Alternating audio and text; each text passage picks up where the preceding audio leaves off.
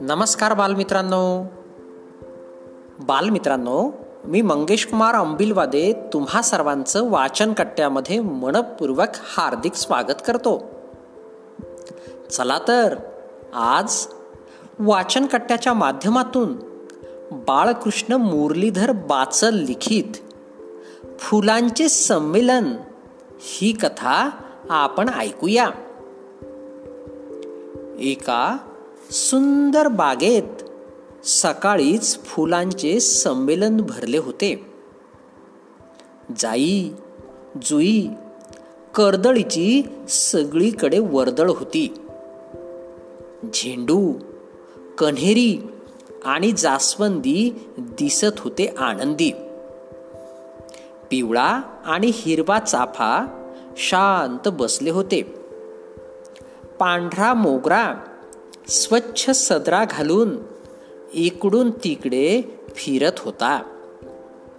सगळ्यांच्या स्वागतासाठी तळ्यातले कमळ डोलत होते.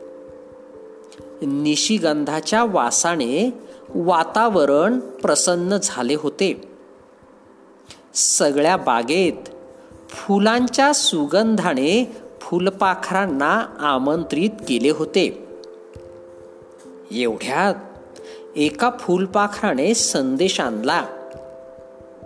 चला चला फुलांचा राजा आला. चला स्वागताला सगळी फुले सावध झाली. आपापल्या जागेवर ताट उभी राहिली. मग गुलाबाच्या लाल टपोऱ्या सुंदर फुलाचे आयटीत आगमन झाले. बागेतल्या उंच कट्ट्यावर गुलाबराजे बसले. सगळीकडे शांतता पसरली. सदाफुलीने छान गाणे म्हटले. झेंडूने गोष्ट सांगितली.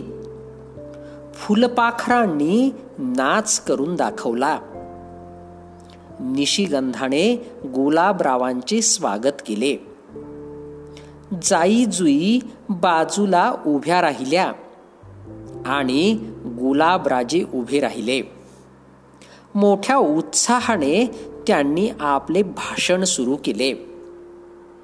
माझ्या सुगंधी मित्रांनो आणि मैत्रिणींनो या संमेलनात आपण माझे स्वागत केले.